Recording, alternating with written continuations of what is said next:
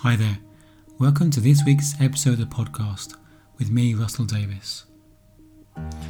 How do you find your truth and what's true for you on this fertility journey when there's so much information and noise and overthinking and fear that contaminates our navigation system?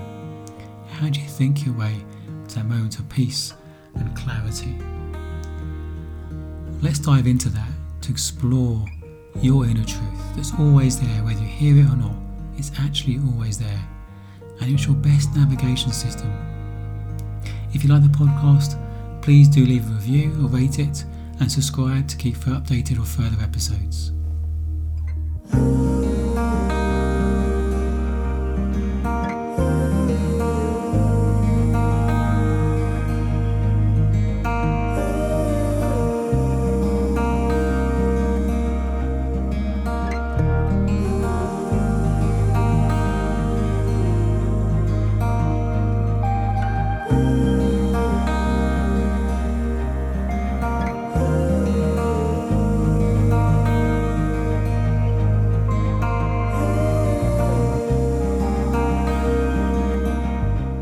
I've come outside again to record this episode. One of my favourite places, just looking over a valley. I'm so thankful it is just a few hundred yards from my front door. I'm looking over a typical English countryside. Green fields separated by hedges, some cows in the fields I can see, some farmhouses. I'm looking down over a valley and up the other side. And you may be able to hear birds in the background. You probably hear the wind and the trees. And I like to give my production engineer Jeremy a little bit of challenge when I record them outside. He's amazing, amazing production engineer. I love Jeremy very much.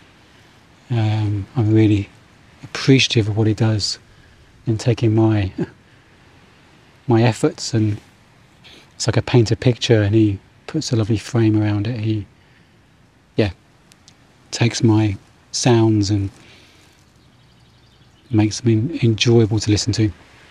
So thank you, Jeremy. So today we're looking at how to find your truth amongst the noise. I, may, I don't believe in coincidences and there's some noise, some wind noise. And I was really worried about that. Is it too much wind noise to record or not? And sometimes we have too much noise in our heads to find our truth, too much background noise in our heads to find our truth. How do we find our truth and connect to our truth amongst the noise in our head? And I can look back in my life and see how I've I struggled with that for so long. I remember as a teenager, doing my A levels and going to university, and I decided I was going to do engineering. And I thought maybe I could be sponsored. Um, sponsored means by basically a company support you through university, and you do some work for them either in a year off or in the summer. So you get some hands-on practical industry experience alongside your university course, and that can be really good to to get a job and so I applied to a few companies that offered this kind of sponsorship. I applied to different universities and I got accepted by two different companies. One required to work in a year before going to university, the other you just work in the summers. One was relocating to um, one of the cities I was looking at university. One was staying in London, but moving to a different part of London. And I couldn't decide. Do I take the sponsorship? Do I go straight to university? Which university do I go to? I've been offered two different places and I just couldn't decide. So I decided to keep my options open. And got to the stage that I remember the week I had to make a decision. There were deadlines. I had to make a decision. I couldn't keep my options open any longer. And I was in tears because I couldn't make a decision. I was so scared of making the wrong decision. It felt like one of the biggest decisions in my life and I was terrified of making the wrong decision. I guess I was terrified of regret. And I'm quite an analytical thinker. And often we think our analytical thinking is like a badge of honour. We're proud of it. We're proud of how we work things through, solve problems. And I hadn't realised at that time in my life, and I didn't realise till I was late 30s, to the midst of our fertility journey, one of the things I really learned was how my analytical thinking is not as useful as I think it is. It's really not. You can't think your way to clarity. You can't justify heart centered, soul centered decisions, and nor should you need to. Nor should you need to. And your soul, your instinct, I call it your inner wisdom, your truth includes your knowledge, your intellect. It's your intuition, it's, it's your wisdom. You don't make whimsical decisions from your instincts, from your soul. And I just couldn't hear it back then. I just couldn't hear it. And I think looking back, eventually I did just make that decision, just what I felt my heart was saying, and, and, and I did find it, and I didn't have any regrets, and but I went through so much agony unnecessarily because I thought I had to work it out. I thought there was a right decision, and I couldn't make the right decision. Got to the deadline, I just had to make a decision. And I some people say you're making a decision, any decision, is better than making no decision. But how do you find this still soft flute or wisdom or instinct of intuition within you? When you often have a brass band of thought in our head.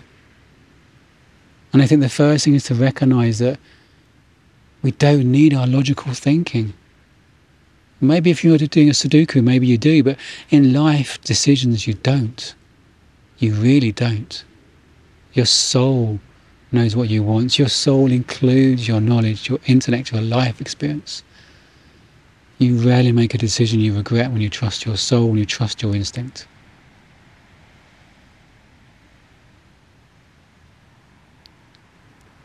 And I think it's recognizing the nature of thought that this thought, this busy mind, this brass band says, You need me, I keep you safe. You need me, I've created all your success up to now, which is why I was so proud of my analytical thinking. So proud I, I was a thinker, I thought things through, I didn't make rash decisions, and I considered things. But actually, I considered things far too much. I was a worrier, I was an overthinker, I was addicted to my thinking. I was addicted to my thinking. And I can slip back there from time to time. I can catch it more easily. There's a there's a set of questions you can ask to explore where you think you might be an alcoholic. I haven't got them with me, I wish I did, but it's interesting if you read those questions but replaced drinking from to thinking, it's actually quite apt. It's things like do you often think alone? Does your thinking impact your family life? Does your, does your thinking impact your work? And it's things like that. And I realized how actually I could answer yes for those, those questions because my thinking stopped me being present.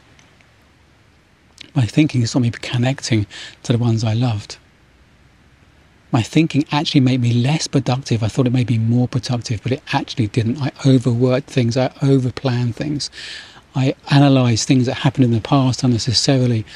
I was far less productive. I once had a coach that said to me, What if I can help you achieve more by doing less? I said, That'd be amazing. He said, What if I can help you do more and achieve more by doing nothing? I said, now you're just screwing my brain. It doesn't compute. And what he meant was when I get really busy and think, I've got these five things to do in the next half an hour, if I spend some time just being, just to stop, be still, and just be in the moment, let my mind settle, be quiet, I'd approach those things in a very different way. I'd probably work out I don't even need doing or do it done in a different way. I'd be far more productive and effective with far more ease and well-being.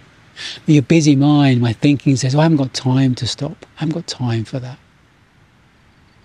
But it's an example where actually our, our wisdom, our instinct gives all the, all the solutions we need. We get solutions to problems we're not actively thinking about it. When we're in the shower or going for a walk or driving. You have space for new thinking, space for fresh insights. That's your instinct, that's your intuition, that's your wisdom. So the first thing to recognize is that our analytical thinking is far less useful than we think. What if you don't need it? What if you didn't need it? What if you had something deeper within you? And the thing is, I, for a long time, didn't trust I did. For a long time, I didn't trust I had innate wisdom. I remember my first mentor, Jack Pransky, I distinctly remember the conversation. We were walking in London, and he said, Well, he talked about this kind of thing called innate wisdom. I said, But I don't feel I am wise. I think I have to think things through. I don't feel I have this innate wisdom I can trust. And it's helped me see that it's not even my wisdom I have to trust. That we're connected to something far bigger than ourselves. The energy of life that's loving and kind and it's got our back. It's got our back. That when we're in the state of flow, we're connecting to something bigger than us. It's not even our wisdom we have to trust. It's not us that works it out. It just flows through us.